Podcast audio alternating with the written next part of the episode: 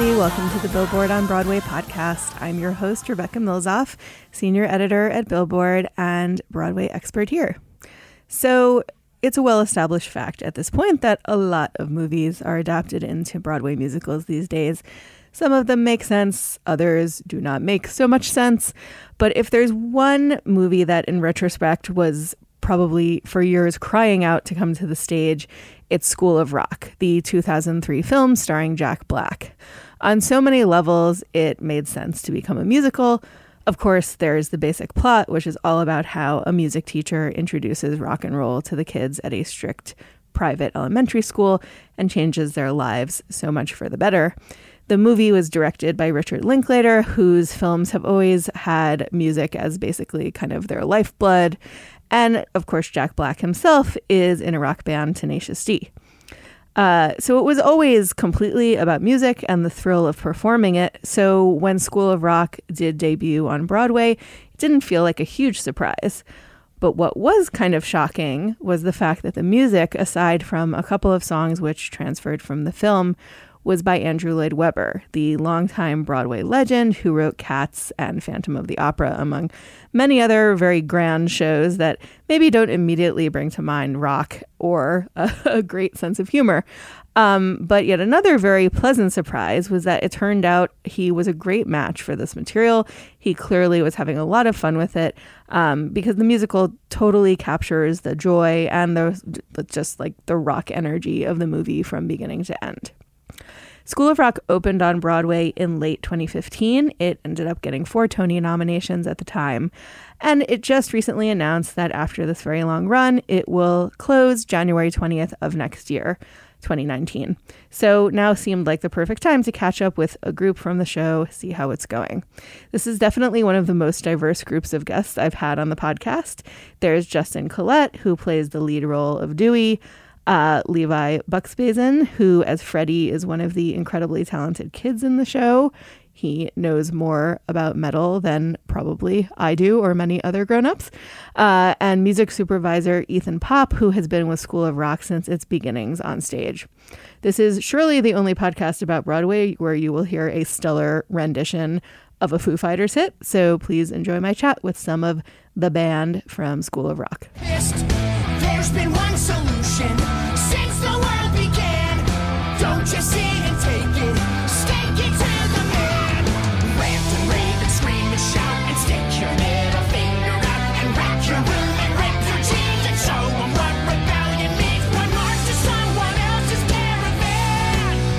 What a serious group of people I have here today Very in the serious. Billboard Library. Absolutely Yeah. serious.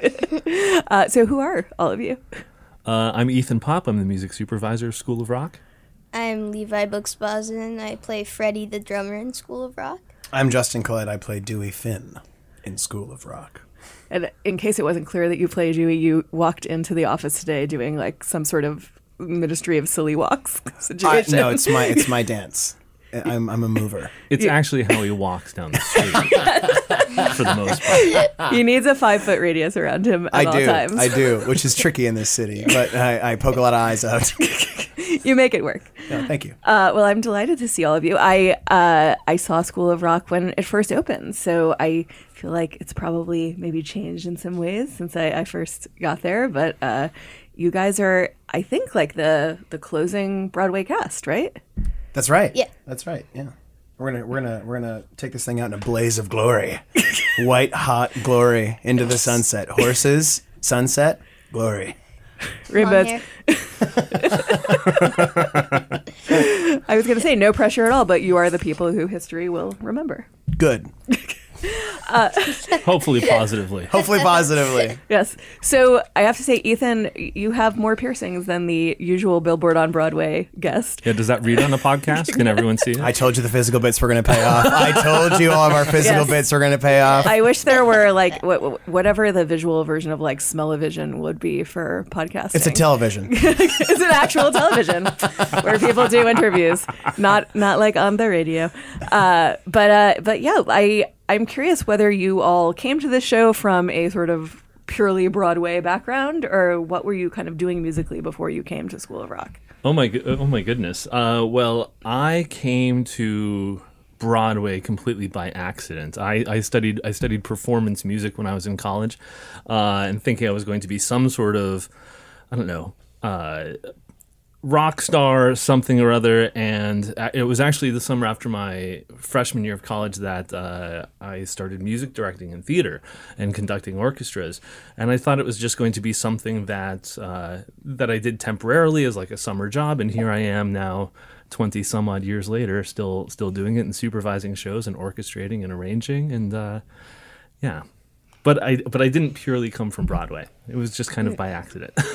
And have you stayed in the in the kind of like rock pop musical realm before this, or was this like a departure for you? Uh, no, this this was uh, I think right in my wheelhouse. I mean, I was the supervisor, arranger, orchestrator for uh, uh, Rock of Ages uh, back in 2007, 2008, Yes. um, and then did the worldwide productions of that. Uh, Motown, the musical, you know, and, and and sort of you know, this sort of music was very much. Uh, you know, in the realm of what I grew up listening to in terms of like, you know, guitar driven rock and roll. So it just seemed like a very natural, uh, natural fit. Awesome, Levi. How did you become the rock and drummer on stage? Uh, so I really did not want to be on Broadway before this. like my family's always been a huge like theater family, so I kind of just like watched the Tonys, just sat back, and I'm like, oh, you know, yeah, it's cool and all, but I didn't really think much of it until my mom was just like, hey, they're looking for a drummer in School of Rock, and I'm like, all right, we can do that. And then I started auditioning and then got callbacks, and that's kind of when I became more serious about it. That was, yeah. But is this is this like your first musical? Period. Uh, I did one other musical in Charlotte, but that's it. So I guess you're the the bar is set high. it's only downhill from here. What do, what do you think of Broadway now? I love it. it's great. It's a magical world. Nice. I, I couldn't have put it better myself. It's a magical world. Yeah, I didn't. I, I also I didn't uh, see myself coming to um, to Broadway. I did a lot of. My, my voice sounds weird. There we go. Um, uh, I did a lot of stage acting and improv and, and sketch comedy is more like the background that I come from. I was also in a band. Uh, that was kind of my first uh, foray into arts. I guess was was writing and playing rock music. Um, and so when uh, the audition for this came across my email inbox, I was like, well, this is perfect. This is perfect for me. This is like a Venn diagram of everything that I've ever done. Um, and then I auditioned for it, and also here I am. And it's a magical place. It is. It's so magical. very magical. It's magical. I feel like the two of you should take like an act on the road just from we do. Yeah, I, uh, he, uh, I'm a ventriloquist, and I just he talks. Yeah, right? sure. Is that our act? Yeah. We're gonna take our pipes on the road. We have sweet pipes, which again reads on radio. It's perfect. Our biceps are amazing. Yeah. you know. Amazing. well, yeah, I wanted to know before we talk about the band on stage, like what are your personal histories with bands? Like what do you what what do you play? Like what kind of what were your rock inspirations before coming to the School of Rock? Oh my goodness, should I start? Yeah, let's do it. Uh, I grew up playing piano. I mean, starting when I was five years old. Um, and the inspiration for that was actually listening to film music. For whatever reason, I grew up an hour outside of Boston in the era where John Williams was conducting the Boston Symphony and the Boston Pops, and went to see E.T. Um, should give you some indication of how old I am. Uh, when I was about four years old and fell in love with the music of ET and started playing piano and begged my parents to take piano lessons. They eventually allowed me to, um, and I was sort of directed towards classical music. Um, but then I started, you know, paying attention to how piano was used in things like Motown music and, you know, different uh, pianist, singer, songwriters, Billy Joel, Elton John, Bruce Hornsby, um, and discovered that there was something else you know, in in that that could be done with piano other than classical music. Um, and then during high school, I lived in a town uh, called Sunapee, New Hampshire, which no one has ever heard of, except for the fact that Steve Tyler of Aerosmith grew up there uh, and still has a summer home there. And when I was flipping hamburgers at the little place on the lake uh, when I was 14 years old, Steven Tyler and his wife and their kids used to come up to the window to get ice cream. And at the time, I was playing in a band, and I thought that was really cool and thought, oh, well, maybe there's something more to music than just having it be a hobby. You know, if this guy can do it, maybe I can do it too. Did you ever pitch him on like, can we open for you guys? I would have found that impossible to resist at 14 or 15. I would have like tried to get into Aerosmith. Um, no, No,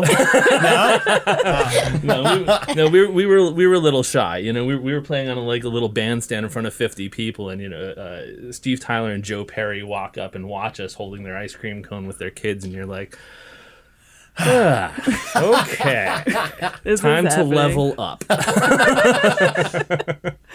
Amazing. I have to interject and just ask because it comes up on the podcast so much, like Billy Joel as an inspiration for theater people. Yeah. Like why I actually just saw him at Madison Square Garden for the first time, and it was yeah, I saw him a couple months ago too. it's pretty great. He's right? amazing. Yeah. Like Yeah. so why why do theatrical people love Billy Joel so much? Do you have theories? I think it's because his his music is lyrical in a way that it, that music theater is too. Uh, like music theater music tends to.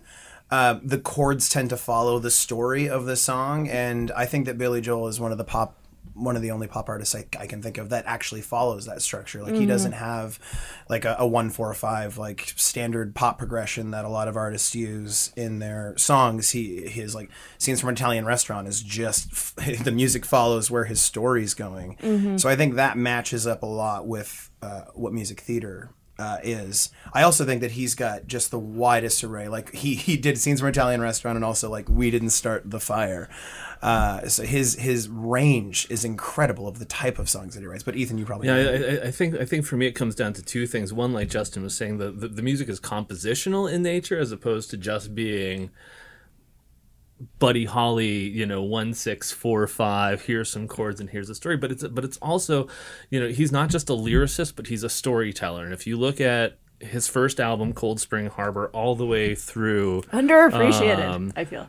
Absolutely So underappreciated. good. All the way through River of Dreams, it tells the story of this of, of, of this guy's life growing up on Long Island, and and you listen to the first track on Cold Spring Harbor all the way through the last track on River of Dreams, and you have the story of his life, much like we use songs to tell stories in theater. So I think that is uh, a, a you know a huge reason why people within theater arts tend to look to Billy Joel as some sort of inspiration or having some sort of effect on their lives. You know. That makes sense to me. Uh, Levi, so tell me about how you came to rock because I feel like a lot of young people today, rock is maybe not the first thing they listen to. Uh, it should be because it's just Yes. fantastic. Preach, preach. yes.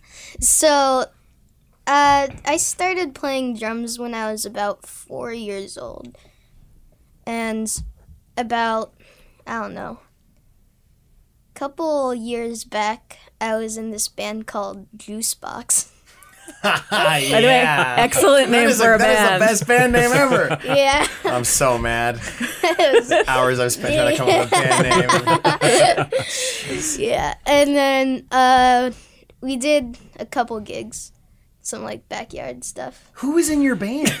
Uh, so my dad teaches music lessons, and kind of Was your dad in your band? I got connections. oh, you got connections. Okay. I got yeah, bro. I know everyone. Did you guys write your own stuff or did you cover stuff? No, we covered stuff. A lot of rocks, you know, Billy Joel, all that great stuff. Back with the Billy Joel again. You can't. You can't. Can't get it. away from it. No, can't escape the Joel. What, but what besides Billy Joel were you doing? Uh, uh, I don't know. Louie Louie. You know that song? Yeah, this is a good song. Uh, trying to think. Yeah, I think that was it. Just Billy Joel and Louie Louie. yeah. Yeah, yeah, fo- focus repertoire Just play half of the River of Dreams and for good measure throw in a Louie Louie. and call it a day. Uh, yeah. I don't know. What do you like listening to? I was listening to a lot of Rush back then. A lot of Rush. I want to say Levi's taste in music is is upsettingly refined. Like uh, he'll he'll come into my dressing room uh, before the show, and I'll be like, "Hey man, check out this song," and I'll say some like stupid punk song from uh, I was a huge fan of punk music uh, growing up and I'm like hey man look at this song and Levi's like uh-huh uh-huh and I can see his eyes like glaze over and then I'm like what are you listening to and he's like look at this jazz guitarist and it's this incredible he's listening to like this he's he, he showed me a YouTube video of this guy playing jazz for like 75 minutes and he's like I'm listening to this and he walks out of the room I'm like I listen to it it's the most complicated song I've heard in my entire life I don't know. You just, you just sit in like a smoking jacket and your velvet slippers, listening to jazz music at home. Friggin' No, genius. it's mostly metal music I listen to. He also loves metal. I It's love amazing. metal, bro. I know. They've got great drumming. Jazz Yeah, and metal they and do. prog rock. What else? What more do you need? You need Blink 182. You need Green Day. You Yes. need The Green Day. Yes, I love Green Day. You need you need Propagandhi. You need anti-flag. Yes, this is like my high school that you're talking about. Yes, Warp Tour. Yes. Warp tour. Oh man, Montreal 15. Absolutely. That so so that was your rock upbringing. Yeah, yeah. I loved, I love the, uh, I love the simplicity of like pop punk. I love just Blink One Eighty Two playing four chords and getting one riff and hooking it into you, and it just bearing. Andrew Lloyd Webber does that too. I find with his shows, like you don't ever leave an Andrew show without a hook in your head. Everybody knows. If you say Phantom of the Opera, the second you hear that name to me, you just like the bam, bam, bam, bam, bam, bam. Like, everybody knows that hook. Um, and I love that in music. That's what drew me to to to, to pop and, and to that, that pop punk stuff is that it was just simple chords with a hook and it was easy for somebody learning how to play music. It was a great way in because it was like, oh, I can do that. I can play Tom DeLonge songs. Yeah, yeah, yeah. It took me a few months to learn. And Yeah. then they got quicker and quicker, but it's it's a it was a great starter kit for learning how to write songs and build songs. Yeah, and that, well, and that- speaks to a lot of like a, a songwriter or composer's longevity as well. I mean, talking about like the uh, how prolific Andrew is in his writing, and the and the fact that Phantom of the Opera is so recognizable. But you know, Hmm. people would say you know same thing about the Beatles. You mentioned Beatles to you know, someone of my parents' generation or someone of of Levi's generation, and everybody you know can sing. At least a handful of Beatles songs. You Oh, know, for sure. With like Andrew Lloyd Webber, he's you know one of the most prolific songwriters of the, of, of the world. Billy Joel, that's why he sticks around for so long too. Can we get Billy in here? Is Billy outside? I don't know. He's, Billy! I, we don't have a helipad. I feel. I like, know he cho- he takes a helicopter. I imagine him just Garden, taking right? a helicopter everywhere. I yeah. know. oh man, if I was Billy Joel, I for sure would take a helicopter everywhere. Yeah. Go to get some eggs and milk. I just imagine it's right the, into that Key Foods. it's the only way he travels in He's my just head. humming River of Dreams. Yes, something to aspire to. Well, since we're talking about Andrew Lloyd Webber, now is the time on the podcast when we talk about Andrew Lloyd Webber. Let's do it. Uh, I I feel like the the one of the main delights of School of Rock is you're like, whoa, this is Andrew Lloyd Webber. Like Andrew Lloyd Webber is having fun and being silly, and like I think this was like a really pleasant surprise to everyone when uh, when the show first opened, and I think it was um, part of like a big part of the like really good buzz around the show when it started. Um, when you heard Andrew Lloyd Webber doing School of Rock, did you immediately think, "Oh, that makes sense," or like how did you sort of wrap your mind around that? I assume you were working Well, yeah, I mean, I was, directly. I was, I was in uh, into the fold very early on, and I remember when Nina Lannan, our executive producer, called me and asked me if I would like to have a conversation with Andrew for it. I was in rehearsals for uh, another show at the time um, for Hedwig and the Angry Inch, and I stepped out of the rehearsals to take this call, and I spoke to Nina about it, and, and she mentioned Andrew Lloyd Webber and Julian Fellowes and Glenn Slater and School of Rock, and I thought, and I thought, oh wow, that sounds fantastic. Um, absolutely, I'd love to meet with him and, and discuss the project. And I got off the phone, and I was back in rehearsal. And ten minutes later, I went, Andrew Lloyd Webber and Julian Fellowes, School of Rock. Huh? yes, you're like, Um, uh, how British does it get? yeah. but but you know going through the experience of working on the you know we we did it we did a developmental run off broadway just for a few weeks just to sort of try out the material and you know i mean julian fellowes writes epic stories um, andrew lloyd webber writes epic musicals and there's something so epic about about this storytelling and what it does to humanity and like never giving up on you know on on one's dreams you know and also being able to follow you know follow your heart and follow uh, you know uh, chase after the things that you love and uh, you know and, and, and, and going through it you know th- though i was you know at first i think you know s- surprised at the choice of you know composer book writer you know it, it was it was it absolutely made sense and you know i think what we what we ended up with was a, was a was a show that really touches so many people um, you know of all age of all ages because of who was contributing to the storytelling. That makes sense. I have to say that like after I saw it, I was like, oh, if you think about it, like Rocket.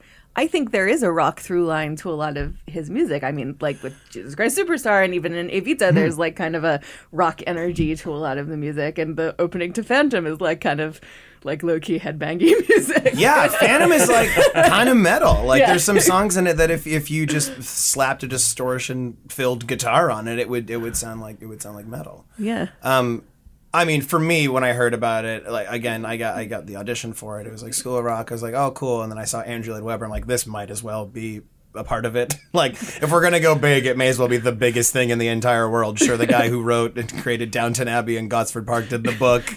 It's a Jack Black movie. They're turning into a musical, and why not have Andrew write the music to it? Like, it's just it's. It's it's a, an embarrassment of riches. It's just it's, Absolutely. it's an unbelievable uh, uh, uh, group of people working on just uh, uh, yeah an, uh, an epic but like simple story which is which i think are the best ones Uh, yeah, it's about as epic as it gets. Levi, did you like know who Sir Andrew LW was Yes. before this? Okay. so were you like, wait a minute, how is this guy doing rock music? Yeah, it was kind of weird at first because, like, I only knew him for Cats and Phantom at that time. So I was like, wait, he does rock? And then my sister was just like, oh, yeah, he does rock. That's, yeah. She was like casual. yeah Because, like, she, like, she's a huge Broadway geek. Well, both of them are. And I'm just like, oh, yeah, that's cool. I'll audition. Why not? yeah right I love rock, you know? Sweet Drumming, getting paid to drum. Like, what's better than that? Literally nothing. Sorry, Justin. you think that, wait i don't know how was i burned there i'm Working with you is trying to fun. figure it out what Working with you. working with you is pretty fun, thanks for the, he's giving me a firm handshake you guys can't see this Wow. Firm. Ah! You make a noise with it. Wait. there you go Well, you heard the handshake I mean, putting the, the band on stage, the scenes with the band on stage are, I think, the, the best parts of the show. And, um, you know, I think in real life, like, you can't force band chemistry. Like, it's something that happens over time, and it's like a unique mixture of personalities and talent. And uh, this seems like a really unique thing to make work on stage, and also to feel, as I think it does, like there is some spontaneous energy. Like, it doesn't just feel like totally choreographed. So, how do you, in addition to the normal kind of rehearsal you have to do for a musical, like how do you make this band happen and and and sort of build that bond? Wow. Uh, it's that's a great question. How do we make that bond? It, it, it's I've I've had uh, uh, several different casts of kids come through the show in the last year uh, that I've been involved with it. Um, and it's it's funny. It always just seems to kind of work. I mean, we have great. First of all, I think we have great casting people uh, who are, are constantly working to bring and find amazing kids into the show, uh, and so the, the the people that they're bringing into the project are just are great people to work with. And you know, we do the show constantly. I mean, this shit's eight shows a week, and so after a while, you just kind of feel the different uh, how how everybody kind of works together, the different vibes of everyone, and uh, yeah, it just it, it kind of clicks. That was a medium answer, Ethan. Help. I think uh, I wish everybody here like graded their answers. yeah, that was that was a, that was. medium good. I give myself a C on that answer. If you're still listening to this, so I, I you know I, I I think from my point of view you know looking back to when I first got involved I realized that this was going to take a very sort of special set of circumstances not only because we have young people in the show um, and there are plenty of shows with young people but then you know we're asking them to be able to sing to be able to act to be able to dance and be able to play instruments at a very high level um, and play them live on stage every single night and there's nothing uh, you know there, there there's nothing faked there's nothing yes we have a you know a, what we would refer to as the pit band under under the stage that plays the you know the, the songs that the that the kids aren't playing.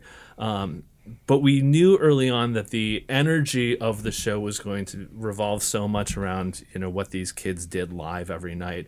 Um, and and within that we were you know getting kids together who didn't have experience um, you know playing you know in front of you know 1500 people every night um, didn't have experience playing on tv didn't have experience you know playing in recording studios. So one of the things we did very early on with our original group of kids even before we started the developmental run off broadway was took them into a world-class recording studio here in new york and we spent three days there just jamming you know and we listened to multi-track recordings of um, a bunch of really famous rock acts um, and sort of evaluating them and, and figuring out how you know you know bass and drums interplayed and you know how guitars you know pan left panned right solos in the center or solos doubled. Like we were really just sort of evaluating music and jamming and you know having the opportunity to listen to one another and you know uh, you know critique ourselves as musicians and sort of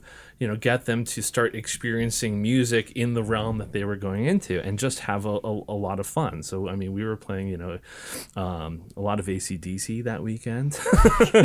Um, and we just sort of you know justin has a line in the show what's you know what's the uh, what's the first thing you do when you start a band? You talk about your influences. And we did a lot of that and we and we you know we were jamming on those influences.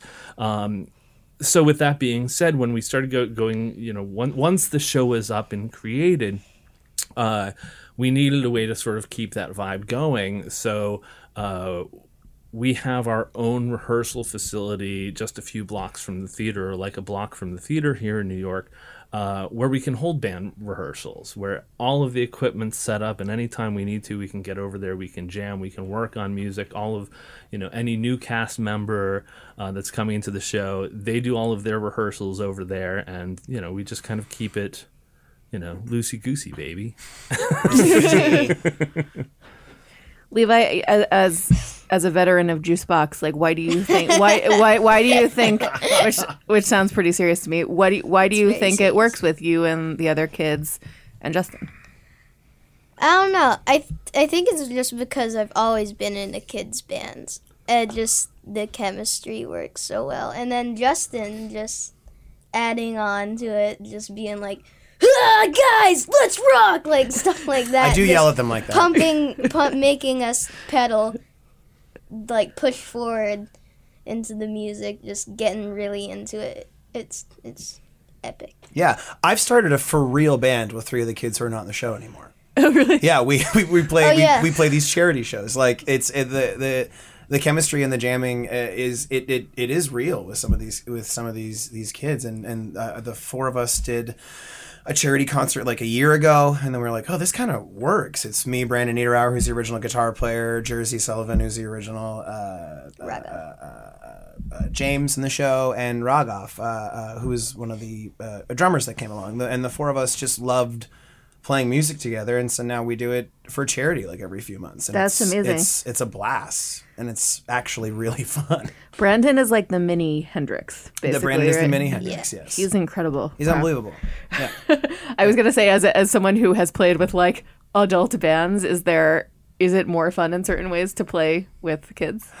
I, it's it's it's really the talent and the chemistry, the thing that you're talking about. It's it's like the age thing doesn't really come into play with some of these kids. I mean, I don't know what what Ethan did when they first started or, how they found them, but their their their ear for it is incredible. And like I, I remember when we first were rehearsing with this band that I'm in with these kids who graduated from the show, the the bass player who's like uh, 13 maybe Jersey is was running the rehearsal he just was like that wasn't tight enough we need to go back and tighten that up and i'm like yep so they're just like he just they just hear it they're just they're they're, they're brilliant and I, I think that like it doesn't really matter how how old you are it's it's it's how it's your your love of the music kind of just comes through and your commitment to it It's fun. I was curious in general, like how an audition for School of Rock is different from an audition for like Carousel. um, I mean, what were you were you involved in the casting process? Oh yeah, every every every moment of it. Well, um, uh, it would differ from a carousel audition in the fact that you're not often asked to play electric guitar in a carousel audition. There's that. Yeah. um, I didn't see the the recent revival, but I don't think they added No, distorted no, guitar. it's really great, but there is no electric guitar. yeah. Um, well, yeah, I mean, I mean, certainly in in any Broadway show, there's there, there's certain aspects that are very similar in the you know in the, in the realm of casting. You know, can you act? Can you sing? Can you dance? Um, the School of Rock is different because we ask people to bring in a, a pair of drumsticks in, in Levi's case, or you know their own guitar. And I remember you know going back to the original. Uh, original cast of kids and trying to find them i was daunted with the task i'm sitting there saying are we going to find you know 10 year olds 11 year olds 12 year olds that can play at the level that i am imagining in my head um, and that i know that a broadway audience will sort of require. And we you know and you know thankfully uh, we had a great casting team from Tara Rubin casting, you know, and we were all kind of like going out and scouring the internet and you know television shows and just trying to find you know these kids um, from uh, you know wh- wherever we could. And I remember meeting Brandon Niederauer for the first time, and he came into one of these auditions, and I hadn't heard of him um, at the time and he comes in with his guitar and his dad comes in and brings a little pedal, pedal board you know with, with with like a distortion pedal I was like, "Oh, this is cute." Um, I said, "Well, what are you gonna what are you gonna play and sing for us?" And and he said, "Well, I'm gonna I'm gonna play Dead or Alive." You know, and he goes into the intro, and I was like, "Oh, that's really cute." He you know he can arpeggiate, you know, on a on a clean sound really nicely. Oh, he's got a really nice voice. And I actually got up and went over to the piano and I was like, I'm just gonna jam with him and see how tight he is rhythmically. And you know, we went through the second verse and second chorus of the song, and I was like, okay, well, I'm just gonna dig in just in case he wants to play a little bit of a solo here. And I remember the moment that we got to the guitar solo, and he stomped on his distortion pedal to pull up his lead tone. And his entire demeanor changed, and his face changed. He does have that face. and he has he, that. Stank face. and, and yeah, stank face, and, and and he tore into one of, for lack of a better term, the tastiest guitar solos I've ever heard.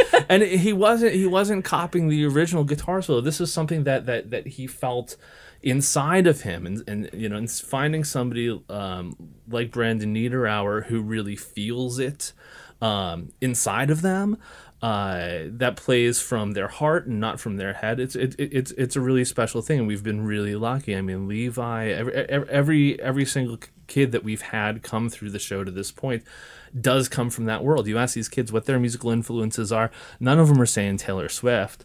Um, they're all like Levi and talking about Rush and ACDC and Aerosmith and you know uh, you know these great rock acts that you know that I grew up with, and it's and it was really kind of impressive to hear. That's nice to hear because, like, the, you know, in the music industry, the like, oh, is rock dead talk, like, you know, is always sort of like yeah. humming in the background. But it's, it, you know, the fact that Levi is listening to these acts is like really encouraging. And it's not dead. That's not It's gonna not die. dead. No, No, it never will die. Yeah. No. Rock will never die. what did you sing for your audition? I sang uh, "Best of You" by the Foo Fighters. So my audition was, uh, for lack of a better term, nuts. I had to come in and sing a rock song of my choice. I had to do. I mean, the lines for doing the show are essentially it's it's a, a big monologue. so I had to do ten pages of that. I had to play a guitar solo. I had to sing three of the songs from the show. One of them is a cappella. One of them was with music. So it's yeah. Dewey Dewey does a, a bunch of stuff in the show, and um, yeah. But I, again, I come I come from rock. I love I love rock and roll, and uh, I thought Foo Fighters was a, fun choice for a, an audition song for a Broadway show. Yeah. And this is one where you can do that, and it, it works. That's like a high note to come in on out of nowhere, too. Oh, I love it. I love me some Dave Grohl. Just Yeah. screaming into that mic. Yeah. It's uh, that seems intimidating, but Yeah. I'm sure it's great when it works. Yeah, I mean, I auditioned in, in a basement of a theater for, and there were like three people in the room, and it was 11 o'clock in the morning, and I walked in just screaming Foo Fighters. It was Yes. great. yeah. That's fun. I'm going to give that answer a B. That was a good answer. You're improving. That's a, yeah, I'm improving. Great, great. Yes, yes. By the end of the podcast, we can. Another confession to me. Wow. no, but in, you in someone like Justin's case, and, he, and, and in Levi's case, and e- everyone that we've put in the show, there's something memorable that happens uh, in the audition room that very first time you see them, where something clicks, and you say, "Okay, well, maybe not every single piece is right where we'd like it to be, but there's something so memorable that you just know at that instant, like they're going to be in the show." You know, and that was specifically the case with with with Justin. Um, When was the moment you knew I was going to be in the show? Don't answer that. Don't answer that. honestly the moment that I was that I was like, oh my god, he actually can play guitar. We've had we've had we've had a wide range like, oh my god, he can sing and act and and he can play guitar. You know, with with we've had we've had some Deweys that we've uh, you know had to put through a lot of training to get them up to up to speed to play the role. Where Justin like came in and actually played a played a solo, and I was like. That will work just as is. All of the pieces That'll are there. work. He ticks every single box in terms of what we need musically, so I'm good. Yeah, that was one. That was actually a really uh, a fun moment for me. 'cause I, I I auditioned for Andrew. Not everybody does, but I remember I played the, the solo from Teacher's Pet, and he looked at me and went, "So you can play?" And I was like, "Yes, That's amazing. yes." I was gonna ask, like, I so do you just have some fun Andrew Lloyd Webber stories to share? That's pretty great. that would be that would be yeah. I mean, that was uh, again, and at the end of my audition, uh, uh, he uh, I remember he said to me, uh, our, our director Laurence, uh, uh, he wasn't there for the second time that I auditioned for the for the show, but uh, Andrew was there, and then at the end of the audition, he said, "Oh, you know, Laurence Laurence liked you very much," and I- and then I went. Hope you did too. and then everybody but him laughed. And then I got my guitar and I walked out of the room. you were like, and I'm done for the day. and I'm like, I hope this read well. Okay. Bye forever. I have to say, for me, the most memorable experience working with Andrew is is the fact that you know you think of Andrew Lloyd Webber and you think of all of these shows that he has written and how prolific he is as a, as, as a composer, but you know some people fail to uh, to remember that you know even with the with the uh, title of Lord before his name, he still He's a lord. He's a lord. I thought he was only a sir. No, no, he's a lord. He's Lord Andrew Lloyd Webber. Um, Wow. That he's, but he's still he's still times. a normal person. He likes all of the same things. He likes vacationing. He likes, uh, you know, listening to music.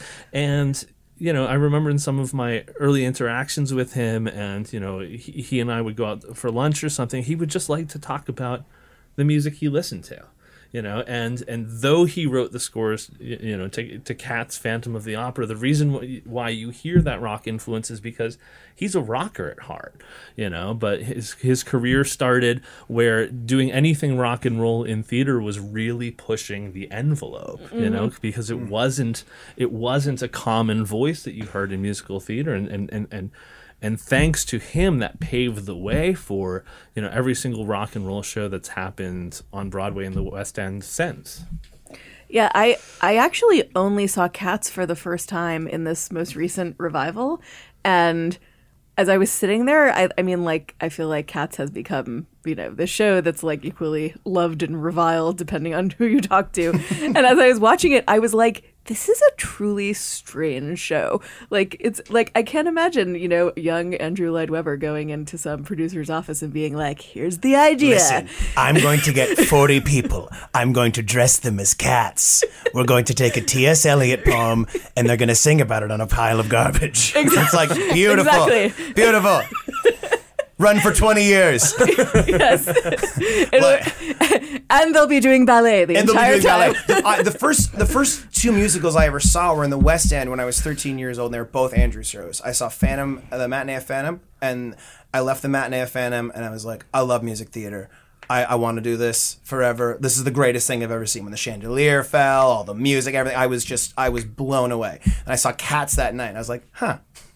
Uh, I, I was just, I'd never heard of T.S. Eliot. I was front row. There was just one cat in my face the entire time, just like rotating. And I was like, I'm not sure what the show is about. I don't, I don't think I understand. I'd love to go see it again uh, as, as, as, a, as an adult. But as a child, I was very confused as to what the cats were doing. Yeah, I, the, the friends of mine who saw it as children, either it's the thing that like made them love musical Yeah. theater, or they were like totally weirded out and frightened by b- being like climbed upon. I was by a other bit, I was a bit scared. I was very confused. yes. There's there are weird sexual undertones to cats too. There's like the cat orgy. Like Right. there's a lot going on in cats. Levi, plug your ears. Yes. There it is. He's seen Read a book. he knows cats. But I- I've actually I never think- seen it though. No? Oh, you just know the music. Yeah. Interesting. Well, I'm actually allergic. Well, Ah, I give that Uh, joke a C. that was C minus. I'm only Um, allergic to real cats. I remember. I remember the first time I saw I saw cats, and I had very, I had very mixed emotions. But one of the things that stuck with me, and the reason why I think it ran for twenty some odd years uh, in its original run on Broadway, is the fact that it pushed every single envelope and every single convention of what we prescribe to as musical theater. You know, it's not carousel. It was cats singing about a T.S. Eliot poem, telling the story of a T.S. Eliot poem while doing ballet on a pile of garbage yeah. you know and that was something and getting in your face and it was something that nobody had ever seen up Oh, to that up to now that I'm time. like, that's amazing. yeah. Now I'm like, like it's it's unbelievable. Yeah. What a great, what an amazing idea. you know and, I, and I, you know and, and and for me that's precisely the re- reason why it spoke to so many people it was like oh you can do what we can do what we can do what with our storytelling. And again it influenced everything that I, you know that that came after it in, in theater you know? And go and going back to the rock influence in his work too. I was like, I remember sitting in the theater and hearing like the synthesizer kick in, and I was like, Yeah. yeah, like that does kind of give you chills. I have to admit. Oh, I just want to hear Steve Perry sing "Memory." Like it'd be so great. Wouldn't that be great? Wow. Yes. Just with Journey back in it, yeah, you can take any of his music and transpose it onto a rock band, and it's. I think I heard this morning that Steve Perry might be doing like some new solo music, so I would like put that number one on the wish list. Actually, that oh, would be I actually was amazing. just reading about that last night Yeah. yeah I, I know not to get too excited, but I was a Please, little Steve excited. Perry, please Please, Come if you listen to the Billboard on Broadway podcast, do something with Billy Joel, please. please. amazing. Well, I I will close the podcast on a- on a very deep note. I was I was thinking about you know like what what is so you know touching and relatable about this show, and you know I I think it's great that s- such a big part of it is about like that music education is like important and wonderful, and like a great music teacher can change your life. Um, but it's not like an orchestra teacher. It's not like a country western show. So I, I wondered if you think that the show is really just about like the transformative power of music in general, or if there's something specific about it being rock that makes it so powerful. I think that rock is an accessible form of music. I think I think that it's uh, like it's it's it's simpler than uh, uh, compositional music or, or, or orchestration. It, it's something that I think a lot of people can really relate to. And I think with kids, giving them a, a music education, I think, is so important for kids because anytime you can give uh, a, kid a form of language that they can communicate, other than uh, like speaking or, or, or writing like tests in school, it's it's invaluable. So, uh, like these kids speak to each other with their music and through their music. Like you said, like Brandon plays guitar from his heart. Levi plays these drum solos and they're different every night and it's from his soul. And anytime you can uh, teach kids uh, uh, a different language or different way to communicate or different way to express themselves, I think that that's one of the most valuable things that you can that you can do. And our show really celebrates that. And uh, I can't. Uh, I, the, one of my favorite stories from this whole show is. Um, Rachel Katsky, who used to play Katie, the bassist in our show, came to see the show, had never played bass guitar before, but went home and she said, I'm going to be in that show. And she went and she picked up the bass and she learned how to play it and she auditioned and she got in. And that story happens a lot with the kids that we have in the show now, that the show. They, they heard the language that the kids were speaking on stage through music, and they took that back into their lives, and they and they I mean, they grew because of it. Yeah, That's Br- amazing. Brandon Niederauer, our original Zach in the show, started to play guitar after going on a family trip and coming home in the back of their car was watching a movie and it was School of Rock with Jack Black. And he watched that movie and said I want to play guitar. Yeah. Mm-hmm. and now he's playing you know Barclays with Scorpion and you know doing all sorts of amazing things. But you know it, it, it's it's because of that. For for me growing up the the transformative power of music was the fact that it was I mean, it was like therapy for me. It was therapeutic. You know, my parents had a tough time on the weekends pulling me away from the piano. Like, go play outside. No, I'm going to sit here for six hours and just, you know, play Billy Joel tunes, you know, um, or play Journey. uh, you know, be, because it, you know, it allowed me to express things that I, I didn't even have words for, you know, at, at the age of, you know, six, seven, eight years old, 10 years old, you know, and I still feel that way. Amazing. Well, thanks for coming, you guys. Thank you. Levi, they ti- can't there was see a the tiny thumbs up There's from a- there's- Yeah.